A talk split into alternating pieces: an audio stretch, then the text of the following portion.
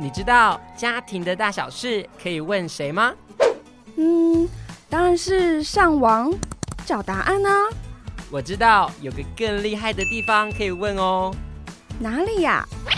小桃家，欢迎收听小桃家幸福家。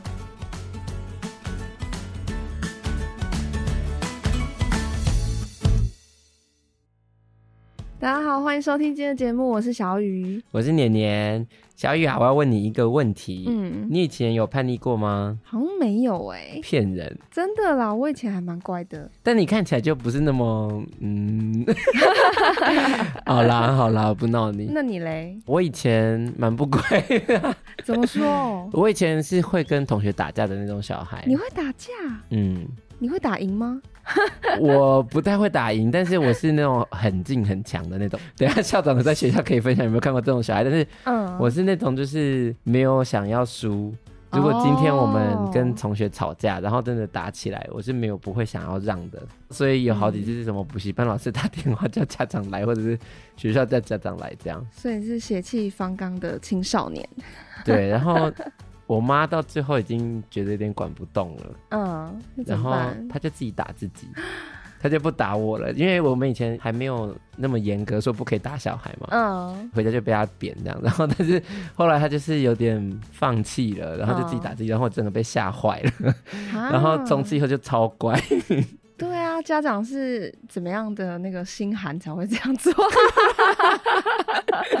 好，maybe 我们大家可以听校长分享一下，就是相关的事情，这样。所以，我们今天很高兴邀请到龟山国中的金华校长到我们当中，我们请校长做一下自我介绍。欢迎校长。好，谢谢，谢谢节目的邀请哦。我是龟山国中校长范金华。今天很开心能够参与这个节目啊！那我想，因为我现在服务的是国中，所以可能在国中这个阶段，有一些孩子的行为啊，或者是我们在现场上可以看到的一些现象，可以跟大家聊一聊这样子。了解。嗯，那校长在学校应该会很常碰到我们所谓的青少年，在这个阶段的孩子有没有一些比较特别的地方？不管是心理啊或生理上面的发展，有没有比较需要我们特别注意，或者是比较不一样的地方？是的。国中这个阶段的孩子呢，就如同我们常常会听到，不管专家啦，或者是我们的教科书上，其实会讲，这是一个狂飙期的阶段哦。在校园里面呢，从七年级、八年级、九年级，其实孩子的特质都多少有一点点不一样。好，那是来自于说，诶，孩子其实进到这个年龄呢，大概是属于他身心发展一个不协调的阶段。嗯，那他急需呢，想要找到认同，还有他自己在发展过程里面的一个成熟度的趋向。哈，嗯，那我们知道这个过程里面呢，孩子有很多的时候，他必须要跟自己。有很多的对话，跟有很多的学习。嗯，那在这个阶段里面的孩子呢，其实我们常常可以看到，有些孩子他进到国中，他急需与同才之间建立一定的关系。嗯，那在这个阶段的孩子呢，他甚至于有时候他会觉得，我已经长大了，我我有很多 想法，我有很多我自己的见解。所以你们大人不要再唠唠叨叨的讲这么多，老师啊也是这么多的耳提面命哦，然后重复的话讲好几遍啊。那我想这个都是跟孩子在青少年这个阶段，其实身心发展都有相关的一个因素。那我想大概基本上我们在校园里面是会看到这样子的一个发展的过程。那这个也是必要的发展过程。刚刚校长有提到两个字叫做狂飙，是的，其 实我们听到狂飙期，其实有时候。都会有点点的害怕。对，那在这个阶段的孩子啊，有没有一些是在跟他沟通的时候很容易踩到的雷啊，就会被炸到？嗯，就像刚刚讲狂飙这样。对，不管是老师还是家长，会因为在国中阶段哈，他们要面临的是一个新的阶段。那当然，因为身心上面发展的一个，他要慢慢朝向这个成熟跟协调的一个过程。所以我们刚才讲到狂飙其实，就是。他常常会有一个情绪上面的一个不稳定，比如说讲的话的不嘎一听啦，哦，对，他可能那个想要表达的，也许不是礼貌的字眼，他可能就直接就出来。那这个是对于父母或者是对于师长的部分，那对于同学会不会也会？嗯，因为有时候同才之间难免因为不同的语言或者是不同的一个价值观。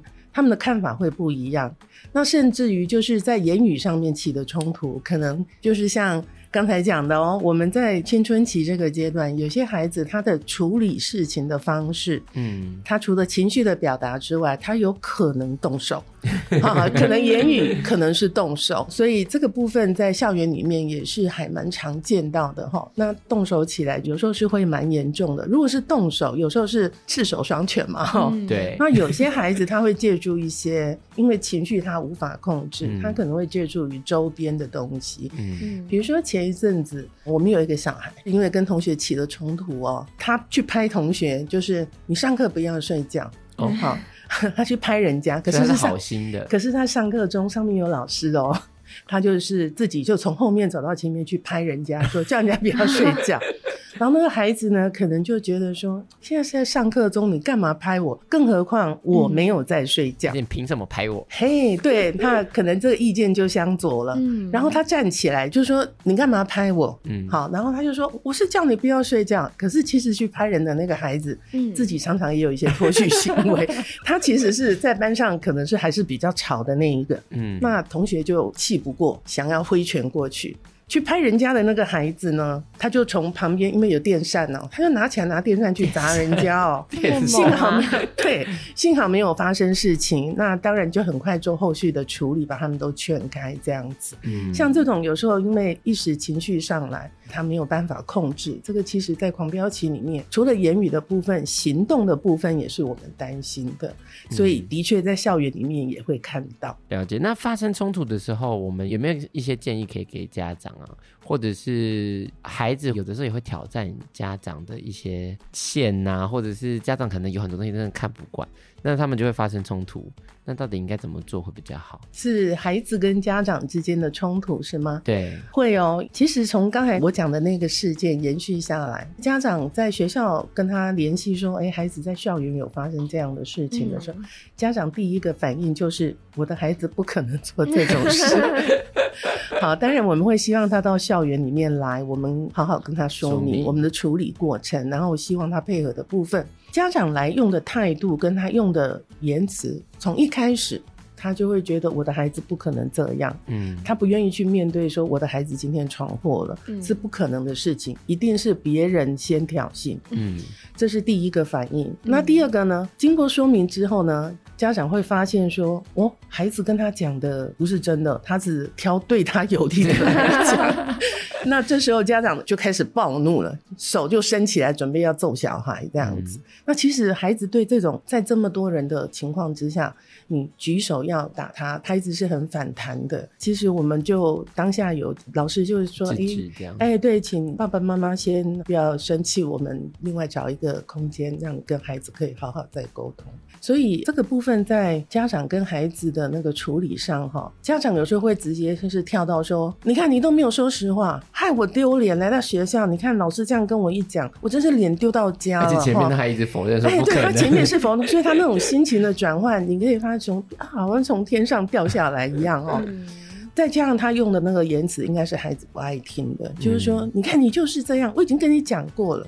你不要再闯祸了！你看一天两天都是让我这样子哈，常常被老师请到学校来，我真的觉得太丢脸了。这样子，嗯，那我觉得当然孩子有些行为不对了，我们应该要去告诉孩子这样做是不对的，对，而且他的后果的影响可能还蛮严重的。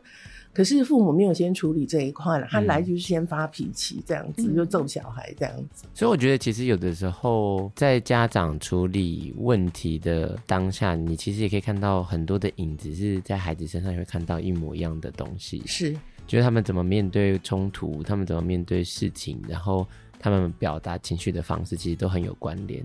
所以，我们刚刚在谈的是，孩子如果跟其他人发生冲突，那如果跟家长发生冲突呢？也会哦，因为其实在家里可能更明显，因为没有外人，因为没有外人，其实孩子的反应是很直接的。对，那我会看到说孩子。有时候父母在说些什么，他可能有这样的反应，就是要么就跟你顶嘴。回到一开始讲到，孩子自己觉得我对有一些事情的判断我是可以的，你为什么一直唠唠叨叨的觉得我不行？因为他也有他自己自我的见解，对，他有他自己对事情的看法。那家长可能还没有明了到这一点，他就必须把相同的话讲好多遍。那孩子其实会觉得真的很唠叨，哎，我真的不想听。嗯、这是一种直接就是言语马上回呛的。嗯，那另外一种就是我根本不理你，你讲你的好了，我反正就回房间门一关。你讲你的，我做的。嘿，他就把门就关起来了。他可能也不见得就是想要再跟你沟通，这个是都是比较直接的哈。就是说对于家长的那个，那家长的心里应该也很受伤。对啊，我的小孩国小很乖耶。怎么上了国中，怎么变这个样子了啊？其实啊，我们在这个时候，可能家长也要同时去明了了，孩子在这个成长的过程历程里面，哈，他会有一些反应。那我们做家长的应该要怎么去面对这样的问题？比如说，在当下有冲突的时候，你要不要先深呼吸一下，自己先调整自己的情绪？我觉得家长要哎、欸，因为你看哈，我们看到的家长有时候气冲冲的来到学校，他第一件事情不是说我先了解事情的原委是什么，嗯，他是先挥拳揍小孩的、欸，当场就先揍小孩的，跟老师去拉开哦，就很直接的是做这样子的反应。那你说这样子的情况，一个孩子觉得很丢脸，嗯、另外一个就是你也没有解决到事情，对，那关系更紧张。刚校长有讲很多，特别是前面有提一些案例，比如说父母亲唠唠叨叨，然后孩子也有自己的想法，然后或者是父母亲唠唠叨，孩子就不听。那我觉得这个沟通的过程很重要，是都没有效哎，家长应该要怎么调试，去让他们跟孩子的沟通是有效？就是我可能想要表达的东西，让孩子听得进去，或者是我想要表达的东西，我也能够理解孩子到底理解到什么程度，或者是孩子是不是也能够让我知道说。他到底是在什么样的状态？这样这个部分呢，我自己的建议会是这个样子，就是说，当我们跟孩子有冲突的时候，一定是对事情的看法不一样。嗯，那我们是不是应该先去找到问题的根源在哪里？你要找问题的根源，你总要让孩子表达嘛，吼。所以家长不要在第一时间你就已经跳到结果，嗯，你就是这样，我就教你好多遍了，你就是还是重蹈覆辙。嗯，先不要跳到那个结果，其实让孩子可以去说一下发生什么事情，那你也要有耐心。我觉得家长要有耐心 去听孩子讲到底怎么回事。前面我也有提到，有些孩子回去会责对他有利的来说，那家长要做的这件事情不是当下去揭穿他，说你骗人，对对，不是当下去说你说的就不是事实。这时候有点耐心听他讲完这个整个过程是怎么样。嗯，那。我们要去做的，以我自己来讲，我会事后去做求证，哦、就是我让你先说，嗯，但你讲的我不会百分之百就啊，你就是就是这样子了，所以我也不会冲到学校去跟老师理论嘛，嗯，因为我们一定也会说，嗯，讲的是真的假的，真的还假的，所以我也要去求证，所以我不会在孩子面前，我会在。事后，事后我会去求证、嗯、这个过程是这样子的吗？要当一下侦探。对对对，所以我觉得有时候要装个傻，然后步调慢一点，听他讲，给他时间嘛，哈、嗯。那我觉得找到问题的根源之后呢，你可以用一个比较积极关心的态度去辅导他，说：“哎、欸，今天怎么会发生这种事情？我有一点点担心，哦、你要不要再说说看？也许我知道的可能。”不是全面性的，你要不要再说说看？鼓励他说出来。嗯，那有时候发生冲突，他是一定有一些原因在哦。嗯、那我们让孩子有一个这样的机会。那当然，真的家长要多花一点点时间，因为现在大家都很忙。会觉得说，哎，我就直接跳这样，那就一定是这样。其实不见得哦。所以，我们不管当老师也好，当父母也好，其实真的是孩子有事情的时候，一定是有状况的啦。对，比方说，我们直接就这个是题目，那个就是答案，所以不一定哦。因为那个问题百百种，原因百百种。那另外啊，其实我觉得跟孩子之间要建立一个信任的关系。嗯，要让孩子相信我的父母，他会愿意听我说。哦，好，不是说去帮我，一定是去出头或什么，他会愿意听我说为什么我会有这样的反应。嗯，那这个其实是要从小就培养啦。就我们刚才讲到的，我们希望说家庭教育这一块是从小就开始做起，然后父母做一个很好的榜样。让孩子他能够相信说，我有受到委屈，或是我有碰到什么事情，我是有人可以去询问，或是我可以找到一个愿意听我说的人，然后他甚至能够再进一步的来帮助我去解决这样的问题。我觉得这个对孩子的成长来讲才是更重要的哈。所以我会希望孩子他经过一个学习之后，他要建立自己的一个正确价值观，不管对人对事。他都是可以这么做得到，哈。嗯。那另外一个啊，我觉得多鼓励小孩啦，因为有时候小孩的想法，你如果没有给他机会说，他就不会说。对。反正你也不要听我讲，那我干嘛要说？对。其实孩子会很快的就跳到这个阶段，所以我觉得除了我们听他讲之外，下面还有一个很重要的，就是碰到问题之后，还要协助孩子去分析问题。其实你可以这么做，嗯，会不会比较好？这时候我们才开始慢慢的引导他说：“哎，我分析了这个问题之后，其实如果这样做，结果会不一样哦。”啊，那当然，经过这样子的一个良性的互动之后，我相信孩子他也有所学习。然后家长立马没 keep 不不讲，我这跟他做开讲，人家讲拢讲每天安尼，然后那我相信孩子他也会去修正自己的行为。刚刚校长有讲啊，就是要给孩子多一点点时间去说。其实我觉得那个部分也是给家长自己多一点点的时间，在我们在等孩子的那个过程，也可以多去觉察自己的情绪跟反应，然后整理一下自己应该要怎么处理。可能有的时候我们太急了，家长太急，想要处理事情，但是又不知道怎么处理的时候，我就觉得家长可能会有一些些焦虑，或不知道怎么办。那给彼此多一点时间，我觉得这是好的。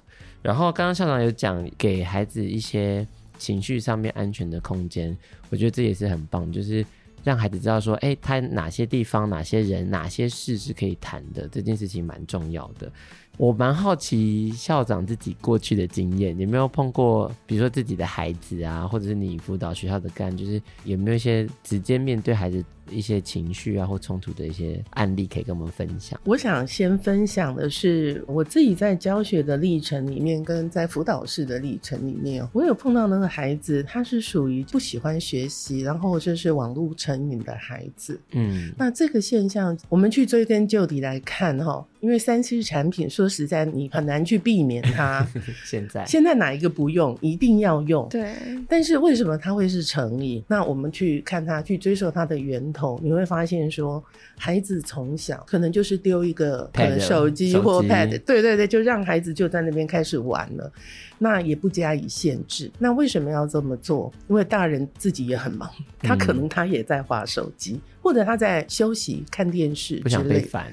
对，反正你就给他一个东西，他就安静了，他也不会来吵我。嗯，所以就是用这种方式去带小孩。那久而久之，如果说孩子进到一个就是他使用过度了。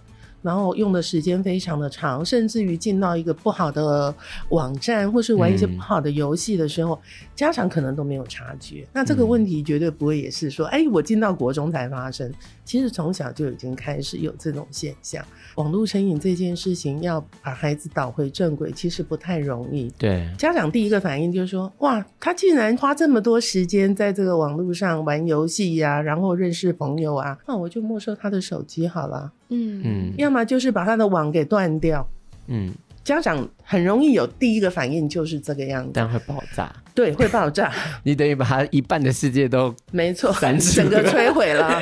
我不行了，我根本没有想要再听你说什么，或是你叫我做什么，我一概不理。嗯、我碰到的孩子，大概就是说，他因为网络成瘾，就开始对自己的学习，嗯，就慢慢的变少、怠惰，然后就越来越脱离，之后就是会不来学校。其实这个要花很多时间去把它导回来，真的也不太容易耶。因为你看你。把他手机没收，或者是断网，看起来好像反正他没东西了，他就也不能玩了嘛。看你还能变出什么花样？可是孩子的心理上的那种受伤，跟他觉得他不被重视，或者是不被信任的那个过程，其实是加深的，那一刀是更深的。嗯、所以网络成瘾其实就要就就要与专科医生了，这个已经是很专业的部分。嗯那讲到我们家自己的小朋友呢，我有两个小朋友，这两个小朋友都是大人了。们两个很相似的地方，就是虽然差很多岁，嗯，但是还蛮能够聊一些。其实我在旁边听，我会觉得也还蛮有趣的东西。比如说，两个都是军事迷，军事，军事迷，对他们、哦、军事迷，对他们对于飞机啊、那个手枪、火箭那些，他们都非常熟悉。哦、然后他们可以谈，就是说，哎，什么样的像。我们这次那个台海军演飞机的型号吗？他们对于飞机型号哪边机场，嗯，然后他们甚至自己会去开模型飞机，两、哦、个都很爱。哦、但是有限制的玩，我觉得还好，两个也蛮有话题可以谈的，这是他们共同的兴趣。嗯，那有新的东西也都还可以意见的交流。但是我在这个过程里面呢，其实他们从小就是对这些书，刚开始还没有三 C 产品还没有那么普遍，然后网上的东西也不是那么多可以随手可以去查询的时候，他们就是看书，嗯，就很多那种书籍，他们都对这个很有兴趣，这样子。那他们在使用的时间上面，我们从小就是告诉他，像看书，你喜欢这些东西，当然你可以一直看，但开始有手机，开始有平板。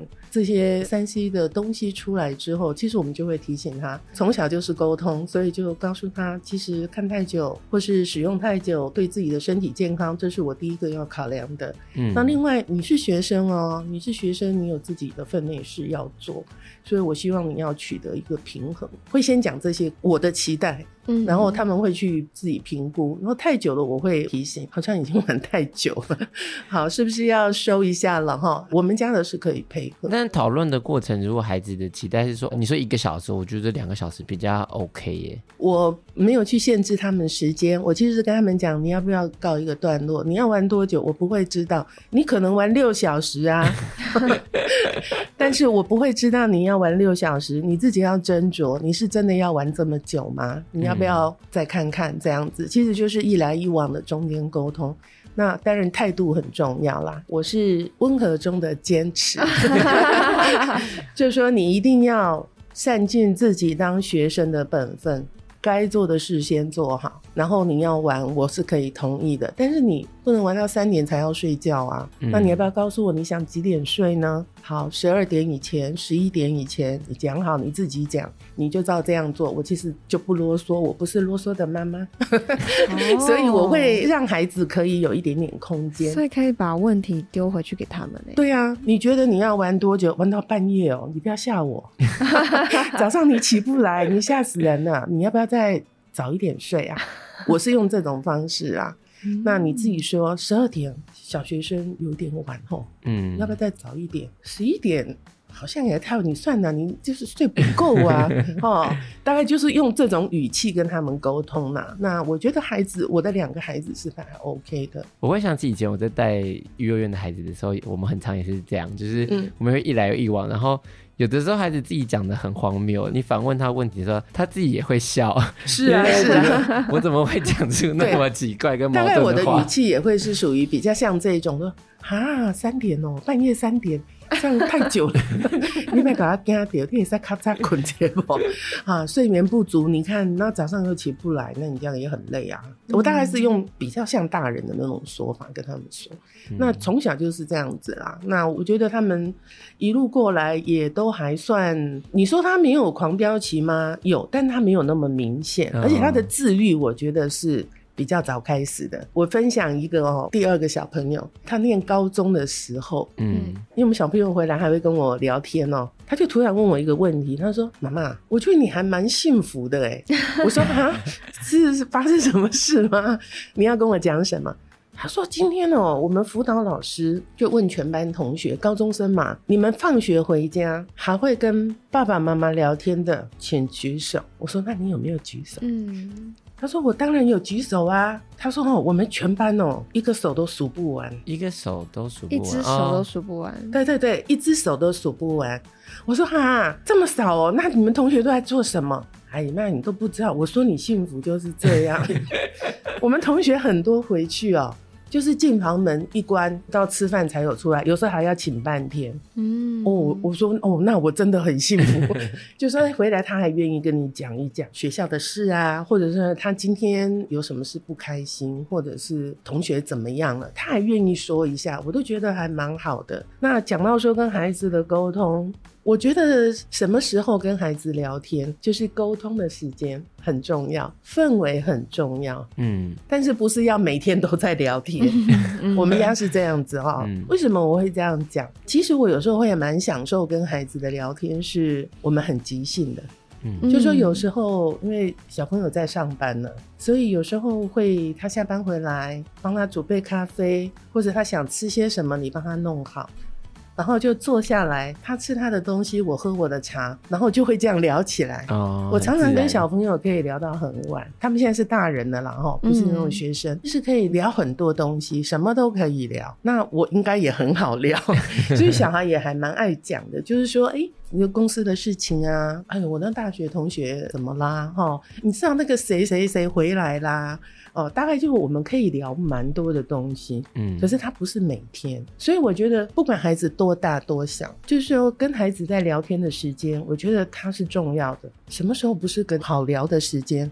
他早上都爬不起来了，一早你就要跟他讲。那个小华，你过来，我问一下，你昨天在学校发生什么事情？你说小孩哪有那个心情跟你聊？他早上起来都已经很痛苦了，偏偏在这个时候挑这个时间要去问他事情，嗯，或者你想说，哎，那这时候我们来沟通什么事情？我觉得不是好时间嘛。所以我觉得有时候那种聊天的时间啊，跟孩子可以谈心的时间，这是蛮重要的。其实也不用那么自私，哎，来坐下来，我们来聊天，当然也不用这样子。还有一种情形，像我们国中的孩子，有时候因为他们这个阶段已经，我们说身心的发展，有时候他不见得想要随时跟你聊。对、嗯，你可以跟他预约，会不会有压力啊？预约那个预约就要看你怎么说。你说，哎，我们预约那个晚上明天聊聊，好，或者是说，呃，我们透过家庭会议哈，我们来聊聊。其实不一定要用这么严肃的方式嘛，哈、嗯。那我觉得跟孩子聊天，我刚才讲氛围很重要，是因为比如说孩子很忙，比如说国中生其实课业很重的啊，那还有生活的部分、学习的部分、交友的部分很多啊。嗯，那我们可以用大人的方式，那个小华妈妈有事情想要跟你聊一聊，哎，你什么时候有空啊？以他的时间为时间哦，就配合他。我先告诉他，我想跟你聊一聊。哎，我有一些事情哦，我想不清楚哎，我想要跟你谈一谈，你看看什么时间可以方便，我们就来聊一下这样子。嗯、那你当然不是规他哎六点半我们家庭会议哈，通通要到 当然就不是这个方式啦。我觉得就是鼓励孩子，他愿意讲一点，不管是生活、学习，或者是他的交友，啊、嗯，他愿意谈一谈，我都觉得是很好，可以多了解跟多认识彼此，也表达对彼此的关心啦。像那个，我前几天在听 Podcast，有一个心理师，他们家都是很习惯在饭桌上一起吃饭的时候，他们可能比较没有那么多的规定，说吃饭不能够讲话之类，因为那个是个放松的时候。是，是，他自己还有出一些卡片的，然后可以抽一抽，哎，有一个话题我们可以聊聊。嗯嗯，像我们家是很习惯，是我妈妈在接送我，我跟妹妹上下课的时候，因为有的时候路程比较长，然后我们家很奇妙，我们是坐在车子里面。然后我们就会开始聊天，我们不太会一直在听广播或者是音乐很大或什么，但是我们就会很轻松，在那个环境里面就会自然而然的开始对话。对，所以那也是我们家自己觉得蛮。这个是在当学生的时候，对不对？因为妈妈要去接送上下学。对，但是其实像我们现在都长大了，然后就会变成我们可能一起出游啊、旅行啊，只要是在车上，那就已经变成一个我们觉得可以安心，对，大家都很安心，然后也觉得很舒服的时候，开始做一些心灵的交流。心灵的交流，对对对，就像校长讲，那个氛围很重要。是啊，是啊。那最后啊，校长有没有什么建议要再分享给我们的听众的？因为其实今天我们大概就是这样聊起来，还蛮轻松愉快的。但是毕竟我服务的学校是国中哈，嗯、我还是会想说，在亲子这个部分啊，我觉得因为家长毕竟是大人，是比较成熟的个体哈。嗯，那我想之所以为父为母，我觉得我们要应该比孩子更成熟。所以在碰到有任何的问题或困难的时候，多给孩子一些表达的机会。那其实我更强调的是，我也希望父母多给孩子陪伴的时间，因为我们知道大家父母都很忙，然后正常来讲，因为工作都很忙，多一点时间其实有时候是困难的。对，但是尽量能够陪伴孩子。那我想有时候孩子有父母在，特别是国中生，他们还是比较小哦，国中国小都还是。嗯像我讲，我们家两个小犬的，就是大人了哈，他可能这个部分比较没有像这么小的孩子，我们可能因为他们都很敏感呢、啊，在这个阶段，我也身心在成长，然后我有这么多的压力，父母你到底懂不懂我啊？嗯，哦，其实他们心里应该也还蛮多问号的，所以我觉得父母的陪伴呢，当然因为在现在这个社会里面，因为的确不容易，但是我希望是种植，不一定要重量。我天天陪伴，但是我们有沟没有通。对，或者甚至我们没有一个很好的对话的一个环境或氛围，对于说多了解孩子，不见得有很大的帮助了。刚才当然就是有一些是属于经验，有一些是可能我们看到的一些现象。那我想陪伴孩子，因为孩子的成长毕竟就这么一次，对，好，那能够把握时间，让孩子在这个阶段里面，他是在一个很安全，然后可以被信任，然后可以勇敢做自己的一个阶段。好，嗯，那我想做阶段不是我想怎样，有什么不可以。刚才一直讲到一个东西是在孩子的成长过程到国中阶段，其实我慢慢要让孩子去学习到，就是他对于人对于事的判断能力。因为他终究得要面对自己未来的人生，嗯，所以他这个能力他必须要有。讲到这个，我就会想到我们最近有一些新闻，柬埔寨的那个新闻，哦，其实我心里一直有很多的问号。新闻也一直都在报道，报章杂志应该也都在说，嗯，那为什么还有人要去？是为什么？那父母不关心吗？还是说他对于这种事情的判断是他没有一个成熟的能力？嗯，为什么还会重蹈覆辙？我们看到社会一些现象，其实这个都不会是一天发生的，它是经过很长很久的一个时间。嗯，当他没有学习到，他就没有这个能力。除了陪伴，我们希望他的质量是好，那让孩子在成长的过程里面，对自己是更有自信，做一个更好的自己。谢谢校长。那校长今天的分享啊，嗯、其实对我来说最大的提醒是，家长其实最需要做到的第一步就是稳定自己的情绪。觉得面对冲突的时候，如果你能够先好好稳定你自己的情绪。你才有办法处理后面的事情。那我们在家族系统理论里面在讲的事情是，当我没办法稳定自己情绪，一直都是自己的情绪系统在引导我们的时候，其实孩子回应的就会是我们刚刚讲的冲突，或者是渐渐跟我们疏离，这其实就会蛮可惜的。那校长最后有提到说，家长的时间其实都很忙碌，之所以要把这些时间拨给孩子，是因为我觉得啦，这些是难得的时间，是珍贵的时间，所以才要给你最爱的家人。所以我们也希望所有的听众能够找到你跟你孩子最好的相处模式，祝大家都能够幸福。这样，那我们今天的访谈就到这里结束喽。谢谢校长，谢谢大家。